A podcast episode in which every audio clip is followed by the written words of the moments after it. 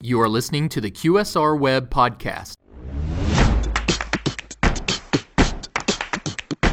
From those famous seasoned fries and the big Buford burger to chili cheese dogs and classic milkshakes, the double drive through brands of Checkers and Rally's may be just 34 years old, but seem very much like a flash from a 50s ish past. But even in these troubled pandemic ridden times, the chain is very much a future minded QSR. I'm QSR Web podcast host and editor Shelley Whitehead. And with us today is Checkers and Rally's new CEO, Frances Allen. Welcome, Frances.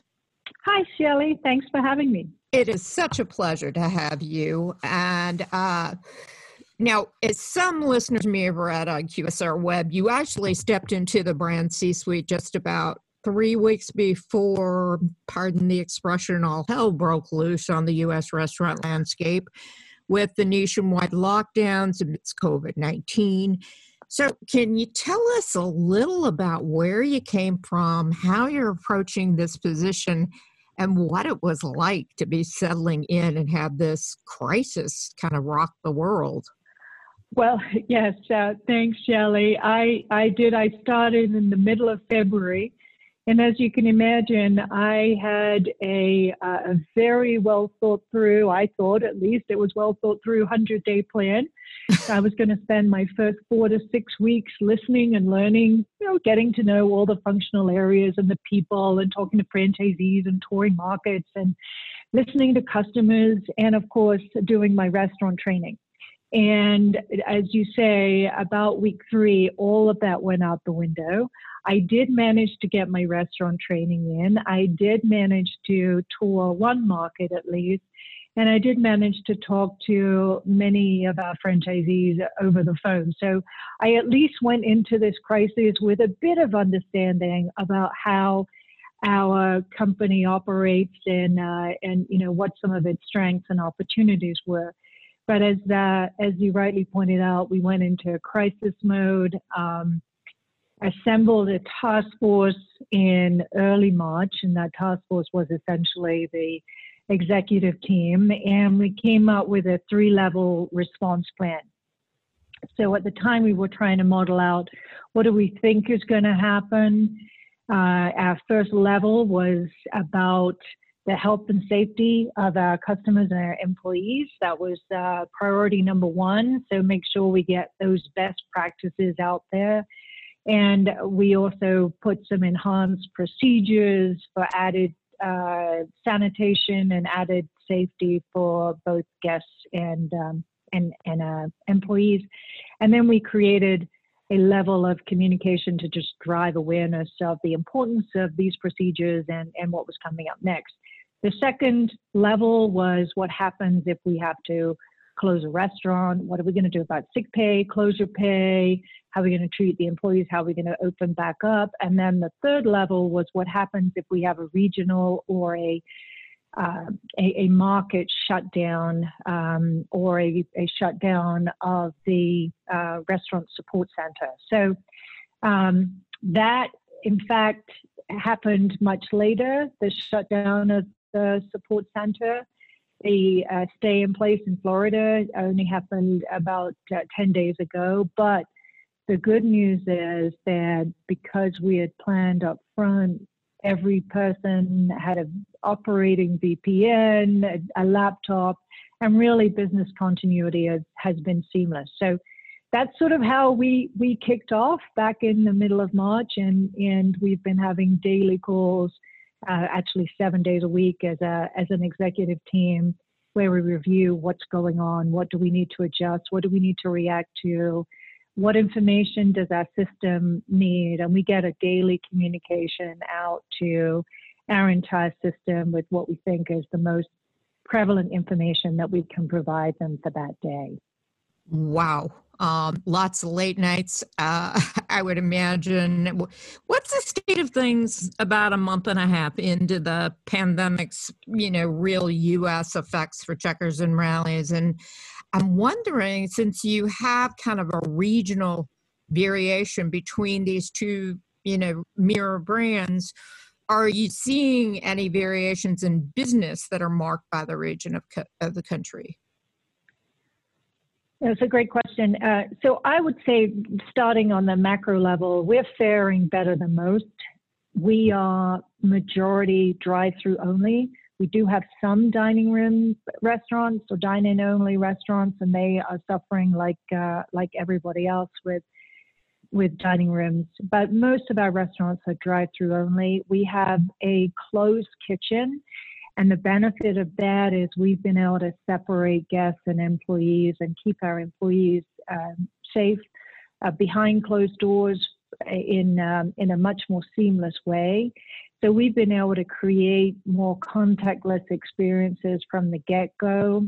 We also launched a very comprehensive delivery business last year, and we're starting to see that increase in check average as people are just storing up or stocking up and taking food home for the whole family. So um, we're, we're faring better than most because we're geared up um, for the situation in, in which we find ourselves, and, and uh, we're very grateful for that. The I think the biggest impact on our business has been two things. One is the curfews that actually stop people being out after after hours, and that obviously has impacted our late night business. So that's where we're seeing the real uh, sales erosion, and of course on the weekends when people just aren't out and about as much as um, as much as they would normally be. But in total, we've only had 35 restaurants shut down, and they're mostly been either the dining room restaurants I referenced earlier, or they're in malls. Um, what we're seeing regionally is we think we've gone through the real low of the of the low sales, and we're starting to see a trend in that business coming back, especially in markets that were the first to enact the most severe social distancing mandates. So Ohio, for example, is one of those markets where we're really actually seeing um, it, the, the business starting to come back in, in those markets. In terms of Checkers versus Rally's, we've really not seen that big of a of a variation. Well, I, I tell you what, I I just you know um, anecdotally, you know, I'm seeing lots longer drive-through lines, you know, all brands, including the uh, Rally's here. So, um, uh, you know, yeah. it's it's here in Cincinnati is where I am. So, um, so uh, maybe people are just getting so we can't stand it any longer. At least we can drive in the car. And get yeah. Something. Well, no, you. First of all, thank you for uh, being a customer in Cincinnati, and secondly, I, what we're seeing is that we are doing more business during the day. It is the late night where we're we're seeing that that drop drop off and that impact to our business. So that that makes a lot of sense. So, kind of related to that, what kinds of changes are the brands facing strategically, operationally, and in areas like labor and new store construction as a kind of fallout result of the mm. pandemic's mm. effects thus far? And how do you plan, you know, for those moving forward? Mm, great question. Um, so, from a labor and people perspective, what I'm incredibly pleased to be able to say is that from a company point of view, we haven't had to lay anyone off at this point. Um, we are paying sick leave, we are paying closure pay when when the restaurants close, and we also have a foundation we call Care Relief Fund that was actually set up for hurricanes. So if we do have employees who are going through a hard time, we actually have an, an ability to help them out if they apply for our help. Uh, and then we're trying to bring together industries that are looking for people with any of our franchisee employees who may have been laid off. And we call it the Employment Exchange Program. So, industries like the grocery market or the pharmacy market, for example, they're looking at people. So, those are some of the changes from a, a labor perspective. Operations wise, uh, we've put a lot of new procedures in place. They're all around contactless transactions. so adding trays at the drive-through to hand the food over to the customer so that the uh, guest and the customer don't actually have to physically touch. Um, same with the cash or credit cards, you know, in a tray, the cashier is wearing gloves. Um, we've tweaked uh, some procedures. For example, we've always offered refills, but from a very early on point, we said, do not take the cup inside the back of the house to refill it. You just give the customer a fresh cup. We obviously are ramping up the, the use of masks as fast as we can as those um, mandates um, come in and as employees or guests want us to wear masks. Uh, and then we're looking at putting plexiglass at our windows to create that barrier.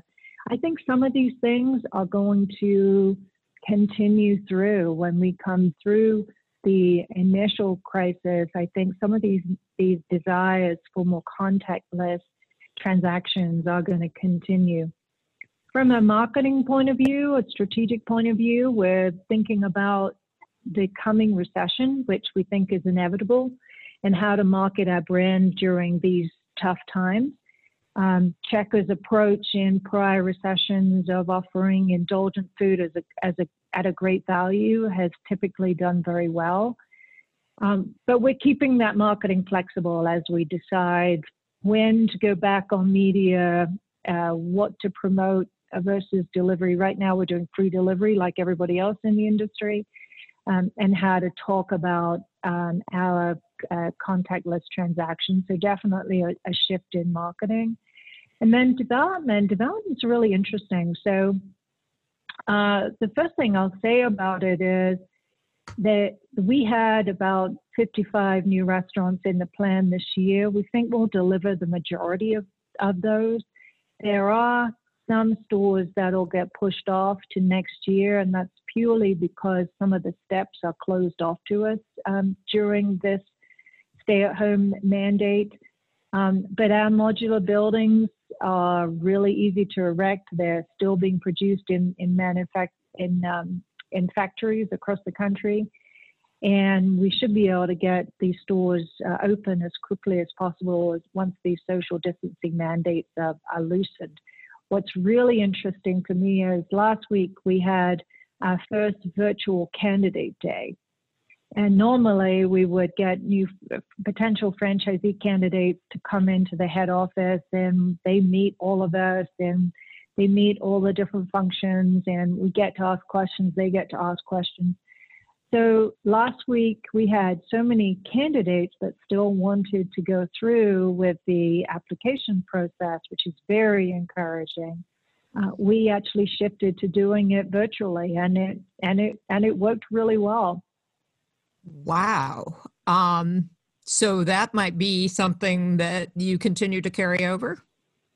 It it may well be uh, you know, it's a lot, it's a lot of time to ask people to spend, but I, I do think it's valuable to actually come to one of our training stores and uh, for, for potential franchisees and actually really experience what, what it's like. But we were able to uh, to just keep going. Like everybody else, I think we're trying to figure out how business continuity works in a virtual world. You you previously said that you've been hurt most um, during COVID nineteen shutdowns with um, the late night sales, since people aren't going anywhere to even be out for a snack late at night. Right. So how um, how are you compensating for that, or are you? I mean, is that just the sacrifice? Well, uh, um, we've adjusted some of our late night hours so it's interesting. Late night was always, we always had longer hours on the weekend than we did in the weekday. That's actually reversed during this crisis.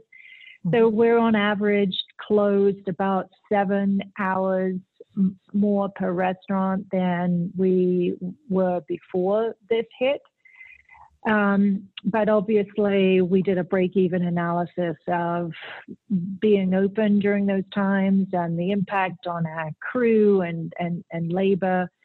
So uh, we made we made the decision to just uh, close some of those hours where obviously guests did not have the same kind of need, and some of that traffic loss has been made up by delivery sales and higher ticket averages uh, coming from delivery sales. So about about a third to a half of our traffic loss at late night is being made up by uh, delivery.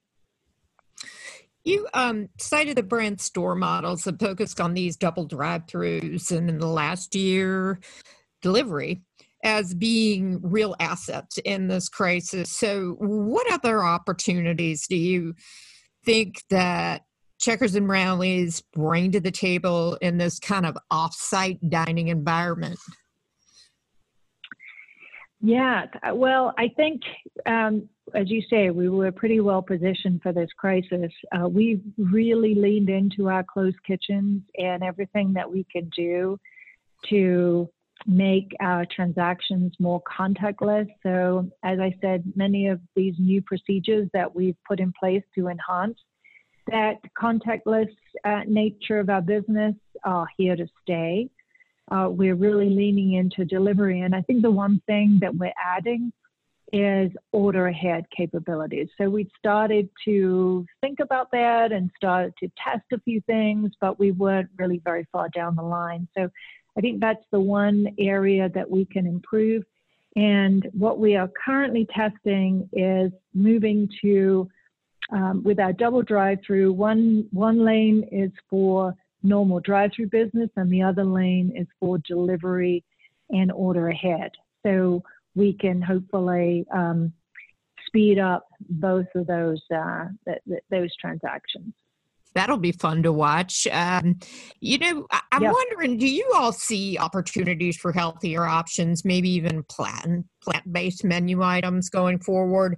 This is a traditional burger and fries based chain. Do you feel like your your audience is going to seek that?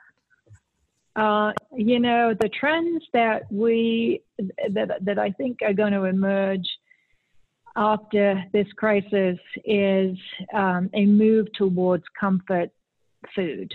And there is no better comfort food in this country than burgers and fries. And so we're leaning into our Big Buford. You mentioned it up front. Thank you for that. Um, so we're we're leaning into um, uh, Buford bundles like the the four for twenty uh, Buford deal that we're about to launch right now. We have a two for ten um, going on. So we're really proud of our fries and our, and our burgers, and we think those are a great answer to a population in need of some real comfort and indulgence.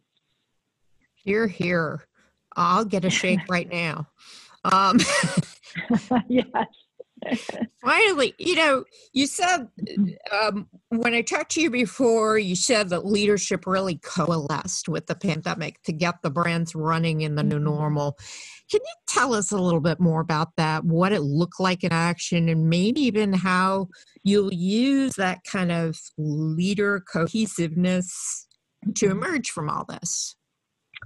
Yes, I am very passionate about this uh, topic, and actually, for any listener that is a, a, a disciple of, of Lencioni, um, Patrick Lencioni, I, I'm, I'm a big fan and he talks a lot of sense. And what he talks about is um, that there are smart organizations and there are healthy organizations. And while every organization spends a lot of time trying to be smart, trying to have the smartest strategy, the, the, the smartest financial plan, um, the best organizations are those that put as much attention on having a healthy organization. And what do I mean by a healthy organization?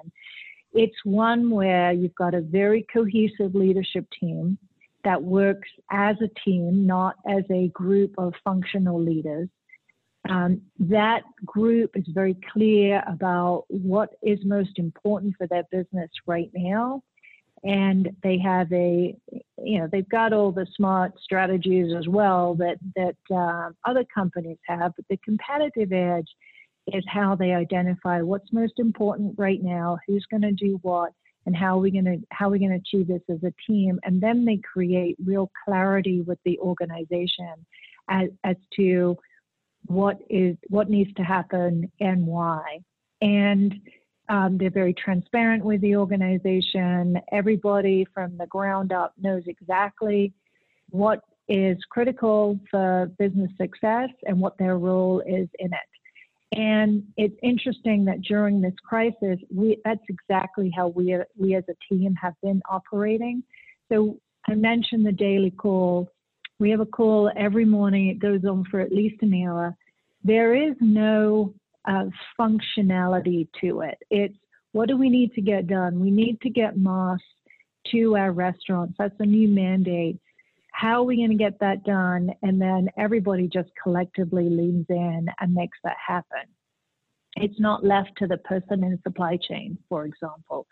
So um, that is, it's been a great way of operating. It's been, it's incredibly efficient because we're very focused on how do we get through this and what do we need to get done to make sure that we are running as good a business as we possibly can during this crisis.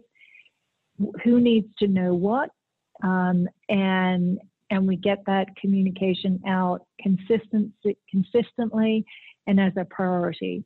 Um, we have an all hands meeting once a week where we share um, whatever our, we, we think our people need to know or what's on their mind, and we give them an opportunity to uh, to answer questions. So um, the cohesiveness of that team, you can imagine how well we've come together during a crisis. Um, I intend to do everything possible to make sure that that, that continues and that we um, continue to build not only a smart organization, but a very healthy one. Frances, thank you so much for your candid insights and, and really your time in joining us today. I'm sure a lot of folks listening not only relate, but have been helped by what we've heard.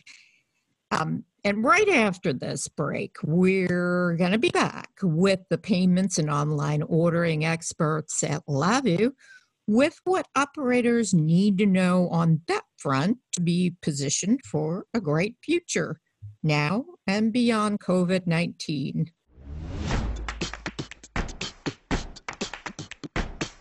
We are back now with Saleem Khatri, CEO of Lavu, a leading provider of online ordering, mobile point of sale, and payment processing software. And welcome to the podcast, Saleem. Thank you, Shelley. I'm so excited to be here we are too. Now, along with everybody who's listening right now, you have also been witnessing what restaurants are going through and how much brands have had to adapt just to survive during the COVID 19 crisis. But your background, Saleem, is in software and hardware startups. So that has surely provided you with a lot of experience in being flexible and changing with the times, which is something that's much more important now than ever. So, if we can, let's focus today on your company, Lavu's sure. online ordering system, Menu Drive, and how it's helping restaurants keep those doors, at least to carry out drive through and delivery, open rather than seeing brands shutter completely. Absolutely. Right now, we are in, you know, as we mentioned, truly unprecedented times, and we are seeing the acceleration of restaurants having to come from offline to online. And one thing that I read somewhere a long time ago is that behavior often shifts gradually and then suddenly. So all of a sudden, one day, things just happen. And that's exactly what COVID 19 has done to restaurants in particular, it's forced the acceleration of restaurants having to come online to keep their customers and survive. And that is exactly what Menu Drive is helping customers do, which is turn their brick and mortar businesses into profitable online websites, which frankly may be the long term solution or what this looks like after we emerge from the COVID 19 crisis. Yeah, it's really like getting strong armed into something and then suddenly discovering, hey, this this may actually uh, do us some good.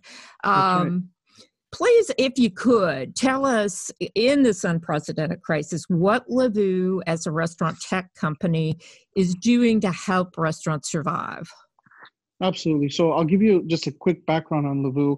We were started in 2010 in Albuquerque, New Mexico.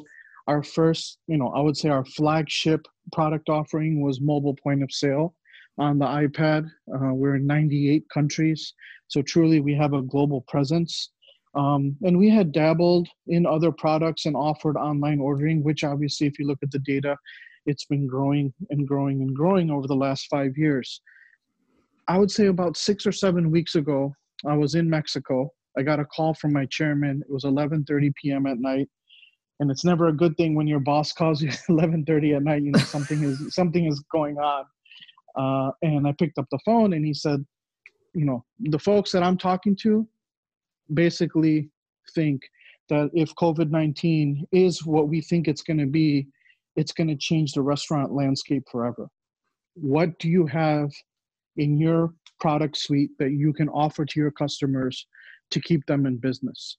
Because if you keep your small and medium sized business restaurants, i.e., our customers in business, then you stay in business. That was the question that was posed to me at 11:30 at night, while I was in a hotel room about to go to sleep.